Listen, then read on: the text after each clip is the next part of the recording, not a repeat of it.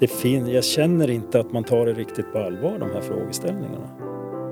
Det blir mer att jaga eh, kortsiktigt jaga väljare än att eh, verkligen som politiker ta ansvar för eh, hållbarhetsfrågorna. Välkomna lyssna till Härnösandspodden som kan presentera Härnösands främste kilowattjägare genom tiderna. Aldrig tidigare har väl energifrågan och vilka energilösningar vi ska välja varit ett så hett och omdebatterat ämne som nu.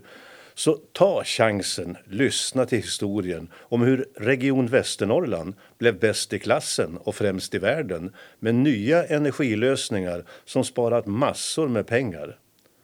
Och vad är på gång nu? Kanske får vi också Jannes bästa energitips för hemmet. Vem vet? Välkommen, energicontroller Janne Lindberg. Tack så mycket. Ja, när vi pratade innan så sa du ja men jag är väl inte tillräckligt spännande för en podd. Men jag säger att ha följt den här energifrågan under decennier så säger jag direkt att Visst är du det. Och det kommer alla veta när vi sätter punkt lite senare. Och hur var det där förresten? Är det Janne eller Jan? Men det beror på det, vilket som. Eh, vi kör på Janne idag. Ja, det låter mm. bra. Och Härnösandsbo sedan länge. Hur länge? Du, det är faktiskt 25 år nu som jag bott i Härnösand. Så att eh, det är en halva min eh, eh, yrkesverksamma tid faktiskt. Ja, tiden går. Tiden går. Men det är inte här du har växt upp. Man kan ändå ana lite grann av en annan eh, dialekt. Ja, men det stämmer. Jag är uppvuxen i inlandet uppe i Västerbottens inland, i Dorotea. Så att eh, jag har en bakgrund eh, från, har tagit med mig mycket genom åren från den uppväxten också kan man väl säga. Och eh, i Västernorrland, det är faktiskt tredje gången nu när jag har bott där så var jag, jag försökte två gånger tidigare att bo i Västernorrland men eh, Vad var det som inte passade då? ja, första gången då, då var det faktiskt under gymnasietiden. Då var det Övik och Parkskolan. Som, och sen var jag Eh, jag jobbade inledningsvis i min yrkeskarriär åt Vattenfall så då var det uppe i Näsåker jag hamnade och eh, bodde då första tiden i Kilforsen. Alltså där det vattenrallarsamhälle det var kvar byggnader sedan den tiden. Och jag hade inte koll när, var jag skulle bo så då fick jag bo där ensam i en hel manskapsbyggnad och det var lite intressant kan jag tycka med tanke på vad som händer nu i samhället och det här med batteritillverkning och den här gröna omställningen. Så att eh, jag har med mig den delen också in i, i de vad ska man säga, dagliga gärningar ja, jag gör och, idag. Då. Och om det blir ett Torsboda så läste jag att eh, i Timrå så planerar man 2500 baracker på ett område för byggjobbare. Så att även där har du varit med och smakat på hur det kan bli. Ja men lite så. så att, eh, men det kanske vi kommer in på lite framtid också, lite synpunkter. Så att, eh, ja, absolut. Jag har mycket synpunkter. Men gymnasiet och Parkskolan sa du, men visst är det väl så att det var civilingenjörsutbildningen som lockade? Ja, det var ju lite så att eh, jag, lite som jag sa, jag jobbade i kraftbranschen då och eh, fick ett jobb att jag eh, jobbade som driftprovningsledare kan man säga. Drifttagning av kraftstationer, vattenkraftstationer. Åkte runt Norrland i, i ganska många år. Blev jättespecialiserad och kände att det är inte riktigt min grej. Så då tog jag beslutet och så styrde jag upp mot Luleå och Luleå universitet. Så för dig var det naturligt att vända blickarna norrut? Ja, det kan man säga. Och så var det den utbildningen också. På den tiden, alltså nu är vi tillbaks i slutet av 80-talet, så, så var det den civilingenjörsutbildning som hade en tvärvetenskaplig inriktning. Alltså som försökte lyfta in eh, ekologi, miljöfrågor i ingenjörsämnena, samhällsbyggnad. Ja, det där är intressant. Jag brukar ofta tänka att man borde ha mer värderingsdriven filosofi, mer värderingsdriven kunskap i natur och teknikutbildningar. Ja, men jag tror, och som jag sa, då var det ju ett fåtal utbildningar som hade den eh, inriktningen. Idag är det ju, finns det ju många. Men eh, ska man lösa komplexa problem så tror jag det behöver få in både kulturfrågor och, och historia och, och samhällsvetenskap. Anar du då vad du skulle komma att jobba med när du gick den där utbildningen? Inte att jag skulle hamna i offentlig verksamhet och jobba med fastigheter, det, det anade jag inte.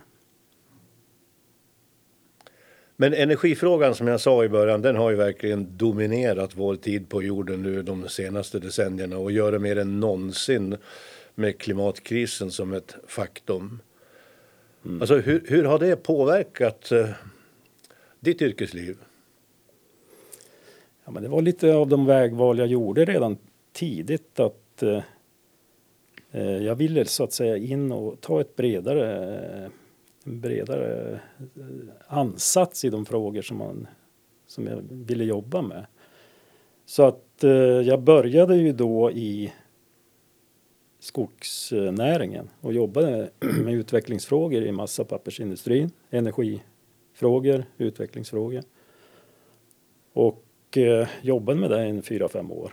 Eh, så då hade jag liksom både kraft, vad ska man säga, kraftbakgrunden och skogs de, stor, de, de stora, stora basindustrierna och infrastrukturerna. Ja men precis och eh, kände väl, ja, det var flera anledningar att jag hamnade här då.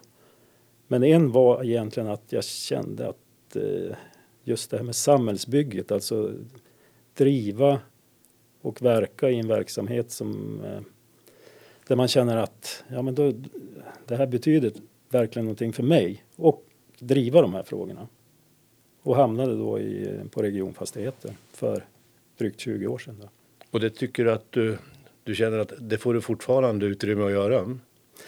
Jag tycker det. När jag började så var det vad ska man säga, en organisation där du där man kunde sätta upp vägval och eh, vad ska man säga, riktning och driva det ganska eh, efter egen, eget huvud om man säger så. Egen analys. Ja, precis, egen analys och eh, det har väl vi fått jobba, jobba med under de här åren och nu kan jag väl tycka de senaste åren så, så är det lite tuffare i, i eh, och det borde egentligen vara precis tvärtom kan jag tycka med tanke på klimatfrågeställningar och eh, överhuvudtaget de miljö och resursproblem vi har. Då.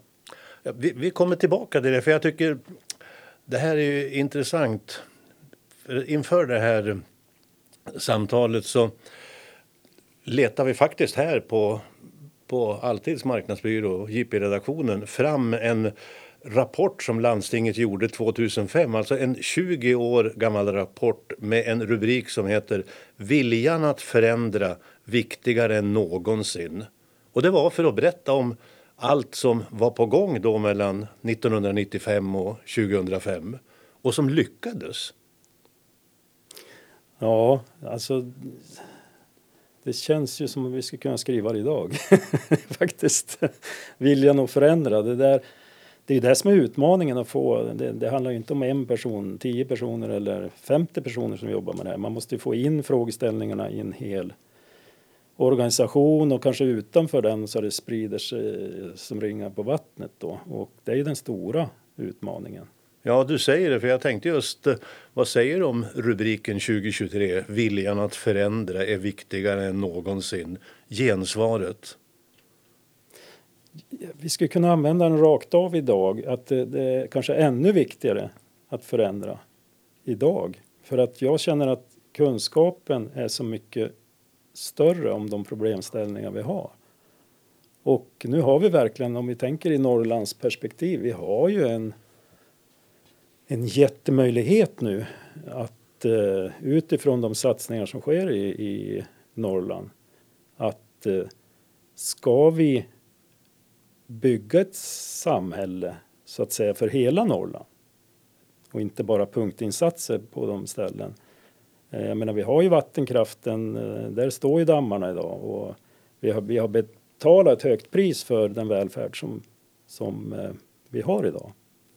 Och om vi tar Dorotea som jag sa, som den, den kommunen är halverad sedan jag växte upp. Och det här måste ju, måste ju i demokratiska processer liksom, eh, alltså hur vill vi hur vill vi ha vårt Norrland framöver? Nu har vi en jättechans och den här debatten tycker jag inte riktigt finns i, i idag. Nej, jag tänkte, ska vi stanna upp och, och, ta en kort lektion då om eh, den där rapporten som heter Energy Factor 2, för den skulle till EU och det skulle berättas om vad landstinget eller Region Västernorrland ja, just det, just det. gör. Och, och, och, prata just om att jaga watt och faktor 2 och faktor 10. Vad var det ni ville berätta? Det var egentligen det här att ska man så att säga driva frågorna systematiskt då måste du ha en långsiktig målbild. Var vill man någonstans? Det var egentligen det vi ville förmedla. Vi vill halvera vår energianvändning och indirekt då växthusgasutsläpp över, över tid. Det satte vi upp 2005 sa du. Och, eh, ja, 1995 fram ja, till 2005. Precis. Och i dagsläget, det där gällde ju så att säga när vi går in i ett nytt byggprojekt, ja då ska vi minst halvera energianvändningen. Idag står vi faktiskt där, 20, vad blir det, 25 år senare då. Nu har vi halverad energianvändning på hela fastighetsbeståndet. Så vi har gått från en nivå på, vi säger knappt 300 kilowattimmar per kvadrat ner mot 150.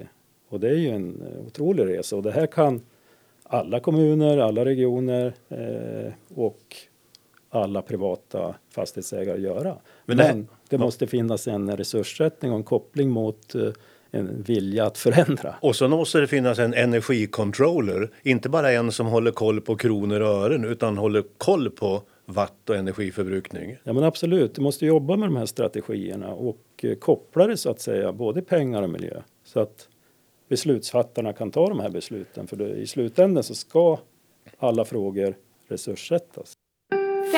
Snabba frågor. Batteri eller vätgas? Eh, batteri. Sol eller vind? Sol. Kärnkraftverk eller inte kärnkraftverk? Inte kärnkraftverk. Vin eller vatten? Vin. Skidor eller simma? Skidor. Definitivt. Men ni blev ju verkligen kända i världen. Ni var först i världen med snökyla för Sundsvalls sjukhus. Sen kom nya begrepp som havskyla i Övik och bergkyla i Härnösand. Jag menar, det här var radikala lösningar och, och nya begrepp. Ja, men så var det. Och eh, Även där var det ett strategiskt beslut att eh, ska vi kyla våra fastigheter så ska vi göra det lite smartare än vad vi gjort tidigare. Vi ska inte bara köpa en eh, gigantisk eh, kylmaskin till sjukhusen. Vi försöker vända på stenarna och se kan vi göra det på ett lite annorlunda sätt, vilket vi har gjort. Då. Fungerar de här lösningarna fortfarande och används? Absolut. Vi har ju byggt ut, om vi tar snökylexemplet, det är utbyggt 2008 var väl det redan. Sen har det gått i förvaltning och går fortfarande och levererar ju i stort sett hela kylbehovet på sjukhuset sommartid. Då. Det är ju ändå en framgångssaga. Jag tycker det är lite roligt för jag menar de första tio åren så kunde ni halvera koldioxidutsläppen faktor 2.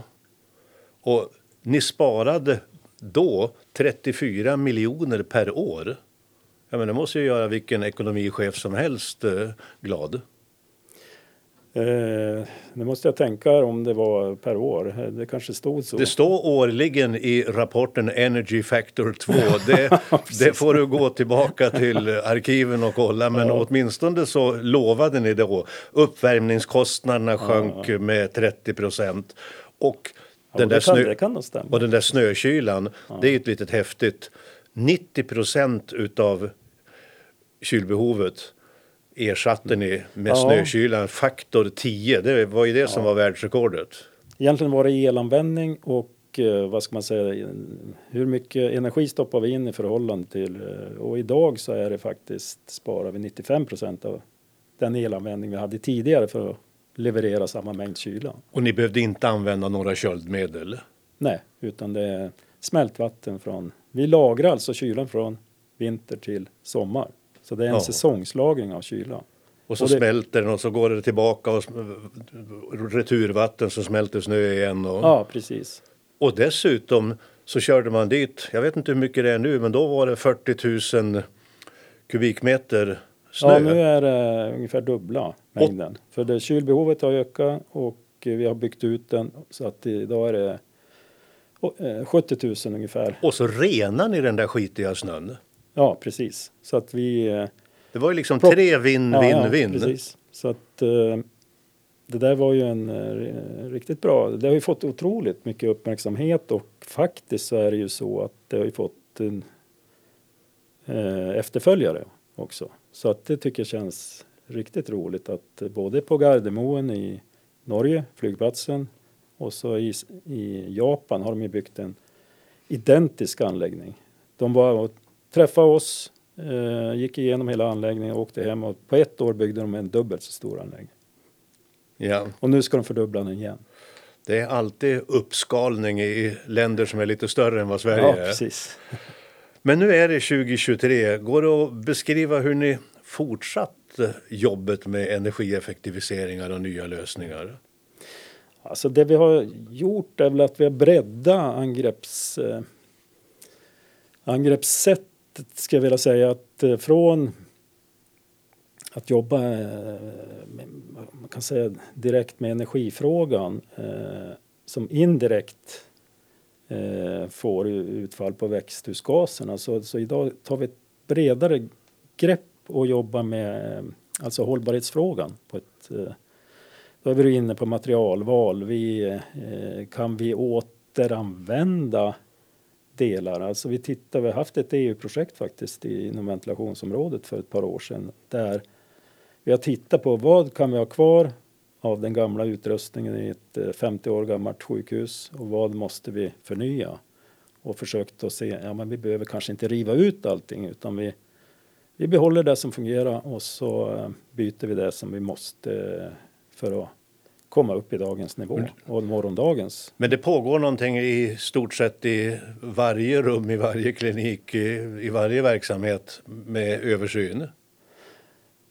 Ja, alltså det fungerar ju så att eh, när vården har ett behov så då kopplas ju vi in och så ska vi anpassa eller vidareutveckla och leverera en, en eh, eh, ja, för, för den miljö, om det då är en labbverksamhet eller en operationslokal eller vad det nu kan vara.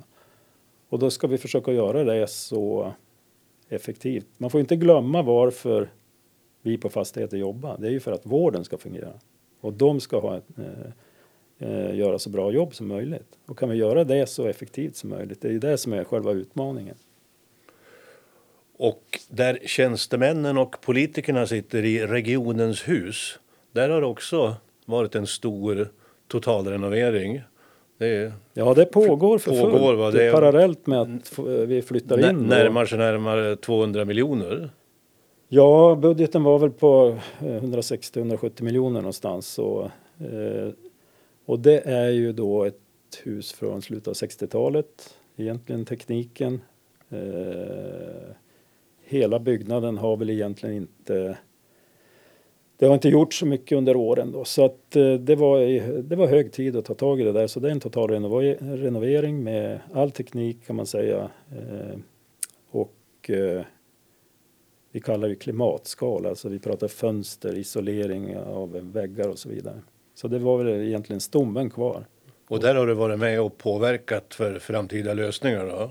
Med er kompetens. precis. Vi är ju flera inblandade naturligtvis Mm. och min roll är ju att tidigt i projekten lyfta in eh, vad är det för mål, målbild vi har i projektet och sen får vi tillsammans bryta i tekniska lösningar och, och eh, eh, vart vi vill hamna någonstans. Hur, eh, hur kommer det där att fungera nu då? Är det artificiell intelligens eller kommer var och en ha en joystick eller hur sköts det automat eller blir det krångligt eller blir det enkelt? Alltså tanken är ju att det ska vara enkelt för de som är i huset. Eh, men sen tekniken i sig är ju eh, avancerad idag. Det kommer att styras på rumsnivå eh, och det här är för att det är ett gammalt hus. Vi måste använda dagens teknik för att leverera. Vi ska in med så många mer personer i huset och det finns inte takhöjder och sånt där så att vi styr ventilationen ut efter behovet fullt ut. Så att eh, vi kommer att ha kontroll på hur många som är i varje rum? Är... hur många som är på jobbet? Ja, det kan vi kolla. Just det. Om, redovisa om, ventilation, om, det, om ventilationen behövs eller inte. Ja, om det är 5% eller 10 Men det kanske är också någonting som påverkar er att uh, det är fler som har börjat jobba hemma och att det förändrar också synen på fastigheter? Ja, men lite så är det. Vi vet ju inte riktigt hur det kommer att slå efter pandemin här och, och det är ju en, en del i det här med hållbarhet. Alltså kan vi använda lokalerna effektivare än tidigare? Men i somras hörde jag om någonting som jag tycker låter spännande för att man ser ju solpaneler nu på taken. Till och med jag som gjorde ett program om sol, vind och vatten på 70-talet har fått solpaneler och kan göra min egen el. Det känns ju fantastiskt. Men ni har ett projekt om solpanelväggar. Ja, just Som, ja, är de liksom ja. en del av själva huskroppen då, solpanelerna? Alltså hur ska det där fungera?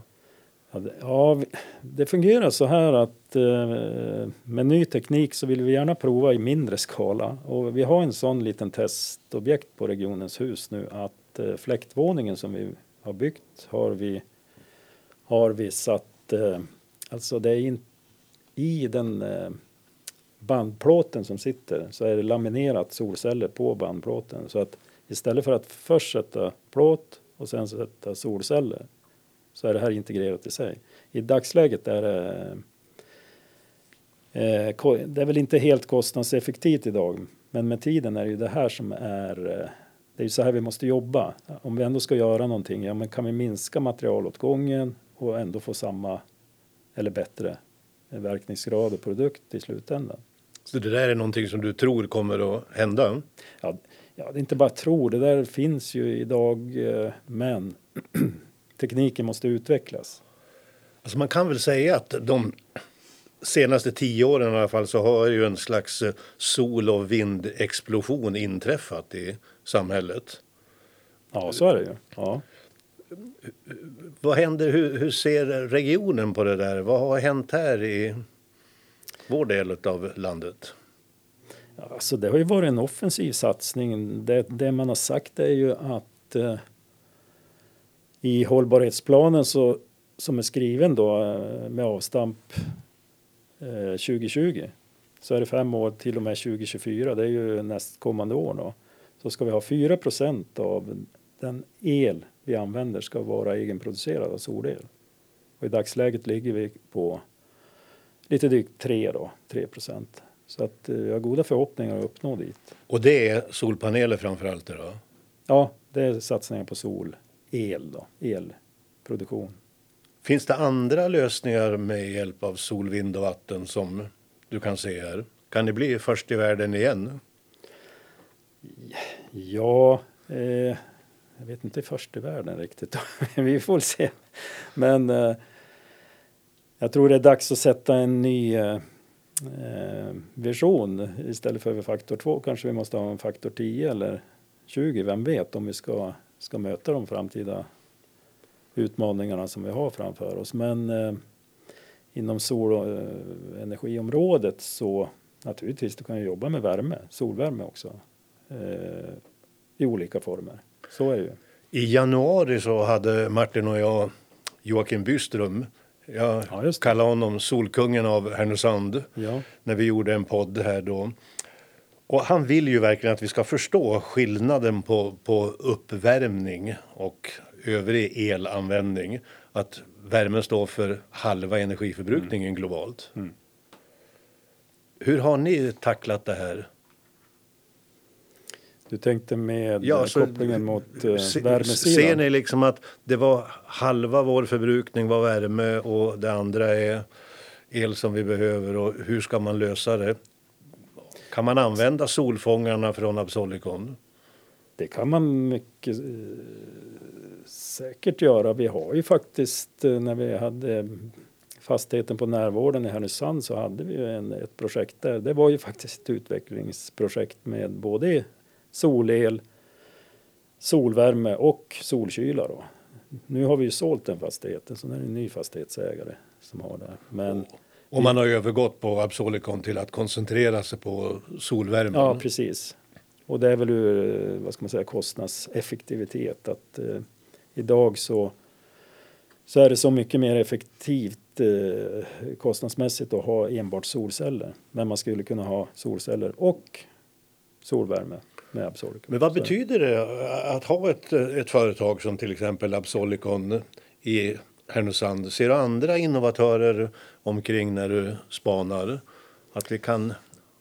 Ja, men det är väl hoppas och jätteviktigt förväntas. och framför allt så tycker jag eh, det Absolicon gör det är ju att måla upp en, en vision och en bild av eh, hur kan vi eh, hur kan vi med solenergi vara en del i utvecklingen av eh, och, och begränsa problematiken Ja, du var, ju, du var ju inne på det här. Är det faktor 10, faktor 20? Det behövs en vision. Känner du att, att det finns politiker som vill vara med och driva och sätta den där visionen nu för ett, om vi ska säga ett hållbarare grönt Västernorrland eller Härnösand? Jag tror det kan väl finnas eh, viljan men det är, jag, jag känner att jag, jag blev lite deprimerad när, när budgeten lades till exempel här, eh, häromdagen. Att eh, det fin, jag känner inte att man tar det riktigt på allvar de här frågeställningarna. Det blir mer att jaga eh, kortsiktigt jaga väljare än att eh, verkligen som politiker ta ansvar för, för eh, hållbarhetsfrågorna. Fem snabba frågor. Sommar eller vinter? Oj, svår fråga. Jag gillar både sommar och vinter, men jag säger vinter. Bok eller ljudbok? Bok. Västkusten eller Höga Kusten? Oj. Jag, jag säger Höga Kusten, Timrå eller Modo? Timrå. Uppkopplad eller avkopplad? Avkopplad. På 90-talet när ni såg kommande ökande energipriser, ökad energianvändning, ökande koldioxidutsläpp så såg man ju också det politiskt och, och, och kom med de där så kallade klimatpengarna. Ja, precis. Då, då fanns det ju medel att söka så att eh, det här vi pratade om 2005, det var ju faktiskt ett, eh, vi hade ett statsstöd att eh, regionen eller landstinget som det var då gick in med 50 procent. Sen fick man 50 procents eh, stöd för att åtgärda. Eh, det var allt från eh, belysning till ventilation och snökyla och eh, det var ett brett program vi hade med under fyra, fem års tid. Ja, och under de där tio åren då så överträffade ni faktiskt ert eget mål. Ja, precis. Men idag alltså, har du sett klimatkrisen komma så snabbt som den gjorde? Och vi började prata om det. Ja, Vad, vad, vad känner du inför dagens situation? Jag känner väl så här, man vill ju inte liksom vara någon domedagsprofet så, men jag känner att eh, tittar man tillbaks till, när kan det vara, Eh, 1990 någonstans, då, då IPCCs klimatpanel eh, sa att det här, är ett, det här är ett reellt problem. Så har ju faktiskt den globala utsläppen i världen ökat med ett par procent sedan dess. Så trots att man sen har satt upp mål så har man ju inte jobbat för att nå målen. Det är det jag menar att det måste på något vis resurssättas. Det måste liksom finnas en, en koppling mellan eh, visionerna ytterst och så har du mål och sen får politikerna ta ansvar för att jobba mot de målen. Så att klimatkamp, det kan vara allt ifrån att vi ska mobilisera och förstå och påverka politiker till att ni bygger de fastigheter som i stort sett är nollsummespel. Ja, men lite så. Eh, för jag menar, vi, det vi kan göra och har gjort, det är ju att visa att det här går att göra. Och så försöka lyfta det utanför vår egen eh, verkstad, om man säger så. Eh, men det måste kom, liksom kommunicera det här med, med, politiken och man måste liksom ha en gemensam bild av vart vill vi nå någonstans. Och den debatten tycker inte jag riktigt finns idag. När Johan Rockström som ju har varit med under hela den tiden med mm. FNs klimatforskare. Han säger ju att den här planeten är multisjuk nu med plan planetära gränser som börjar brista och överskridas. Ja, ja. Så är det, det, är ju inte bara, det är inte bara klimatfrågan. Du har ju alla övriga resursfrågeställningar som, som och art. Eh, Biologisk mångfald ja, precis, va? Så att, isen runt Antarktis ja. så att, eh, det, försvinner.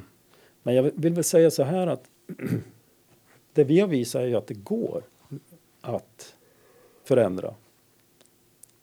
Men då måste ju liksom, eh, hur var det vi hade formulerat det här, viljan att förändra eller viljan att, det är ju så att i alla positioner, oavsett om du är politiker eller om du är sjuk, eh, sjuksköterska eller som jag, eh, energikontroller. När vi går på jobbet så vi tar ju beslut hela tiden så att eh, jag tror man måste ta de här små stegen. Ja, du anknyter själv till det som jag tänkte vi skulle börja summera. Just den här för viljan att förändra är väl viktigare än någonsin 2023. Mm. Och nu jobbar du med offentliga fastigheter och skattemedel. Ja. Men många av oss hyr lägenheter eller bor i hus. Vad kan vi lära oss av det här målmedvetna arbetet som en energikontroller har genomfört? Har du några konkreta tips på vad de flesta av oss kan göra? Det handlar ju om hållbarhet ja. i bred mening. Ja, men så är det. Och konkreta tips egentligen så skulle jag vilja lyfta frågan lite högre. Och då knyter jag an till det jag sa inledningsvis också. Jag är inte så säker att vi kan eh, med självklarhet leva som vi har gjort nu de sista 40, 50, 60 åren. Eh, alltså idag handlar det egentligen att vi ska vi ska fasa ut de fossila eh, bränslena och ersätta det med en, en eh, ny förnybar energi. Det innebär ju då, ligger vi på samma nivå så kommer vi behöva ha ännu mer skogsmark i anspråk för vindkraft. Vi måste kanske bygga ut mer. Vi måste ha in kärnkraft med de delar och risker som finns med det. Så att i grund och botten så kanske alla måste liksom backa tillbaks och fundera vad måste vi verkligen riva ut det här köket som som eh, ändå är hyfsat eh, okej, okay, men det är fel färg på det. Ja, vi det förekommer ju en, en renoveringshysteri som ja, vi jag aldrig har varit med om. Ja, vi blir effektivare och effektivare och minskar och minskar, men så bygger vi ut istället och så gick det ja, åt lika precis. mycket. Ja, lite så är det ju. Och, eh, så jag, jag, kommer väl liksom inte ge något så här att vi ska sänka med tre grader eller en grad eller så, utan jag tror var och en måste in i sig själv på något vis och fundera hur kan jag bidra? Och inte tänka så här att nej, det spelar ingen roll vad jag gör för att grannen gör så. Men jag menar, där kan du skala upp hur, långt som helst utan man backar tillbaks och så funderar, jag kan ju faktiskt gå eller cykla till jobbet om jag inte har allt för långt. Är det grabben som har växt upp i Dorotea som har sett ett annat liv? Ja, men jag vet inte riktigt. Jag har naturligtvis eh, har man blivit präglad av sin uppväxt och det skulle, det skulle lagas grejer och det skulle renoveras sånt som hade gått sönder. Men det var ju inte ett tal om att, eh, att eh, man så att säga i onödan gick och köpte någonting. Och jag tror att man måste tillbaks på något vis i det här tankesättet. Så om vi avslutar din framtidsspaning nu då för vi pratar 2030. I budgeten så vill man inte prata 2023 utan man vill prata 2045 och 2050. Men det är ju några år här när det ska hända saker. Mm. Hur ser din framtidsspaning ut och hur fortsätter du? Ja, alltså jag...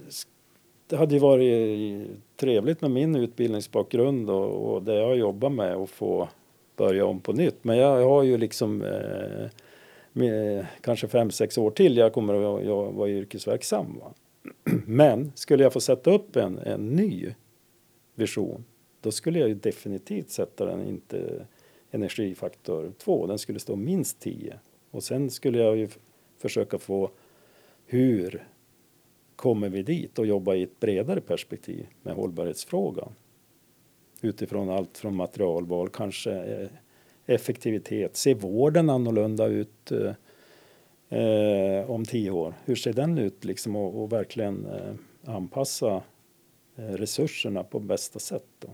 Det, det tycker jag skulle vara en jätteutmaning för det kommer ju, det måste ju komma nu nya energi och hållbarhetsstrateger som tar vid här och, och sätter upp de här ramarna och ramverken. Och Så- nya politiker. Så det är lite grann av att ha varit med om det här under ett antal decennier faktiskt och sett denna otroliga förändring av samhället på många sätt och vis men också nåtts av klimatkriser och andra naturkriser så är det lite att lämna vidare en stafettpinne. Ja, jag börjar ju känna det och eh, hoppas ju verkligen att, att vi får en, eh, en, eh, vad ska man säga, en medvetenhet i, i och jag skickar väl det ut i första hand mot eh, politiken att man verkligen tar den här frågan på allvar och, och lyfter in den i, i alla led. Det, det skulle ju, det sk- känner jag ju att det, det är inom många områden så att jag tror att det är med politiska beslut man måste jobba. Så att inte bara bråka om kronor och ören och ekonomi utan fortsätta och jaga kilowatt och bli effektivare och effektivare och hållbarare och hållbarare. Det är visionen. Ja, men lite så och så kanske backa tillbaks och fundera igenom. Vi kanske, vi kanske var och en måste fundera igenom hur, hur vi lever våra liv helt enkelt. Och eh, jag tror inte vi kommer att, att om 20 år, 15 år leva på det vis som vi gör idag. Om vi ska nå eh, och få en förändring i, i samhällena. Plus att jag vill ju verkligen det här att eh, jag vill ju att Norrland ska leva hela Norrland. Att man nu tar tillfället i akt. De här eh, gigantiska satsningarna. Att man lyfter in det i debatten. Hur får vi eh, samhällsbygget att eh, fungera i hela Norrland? Det är inte bara tekniken, det är människornas Det är människan. villkor också. Precis. Vi, vi kommer kanske inte att lösa allting med teknik. Eller jag är ganska säker att vi inte kommer att göra det. Jag säger tack för att du fortfarande drivs av viljan att förändra, Janne. Ja, jo men fint. Tack så mycket. Du har nu lyssnat på Härnösandspodden. Intervjun gjordes av Dag Jonsson. Ljudtekniker och producent var Martin Sundqvist på Alltid Marknadsbyrå. Musiken är gjord av Joel Nyberg på Lejonbröder. Fler avsnitt hittar du på www.harnosandspodden.se. Vem vill du lyssna på? Tipsa oss på info at harnosandspodden.se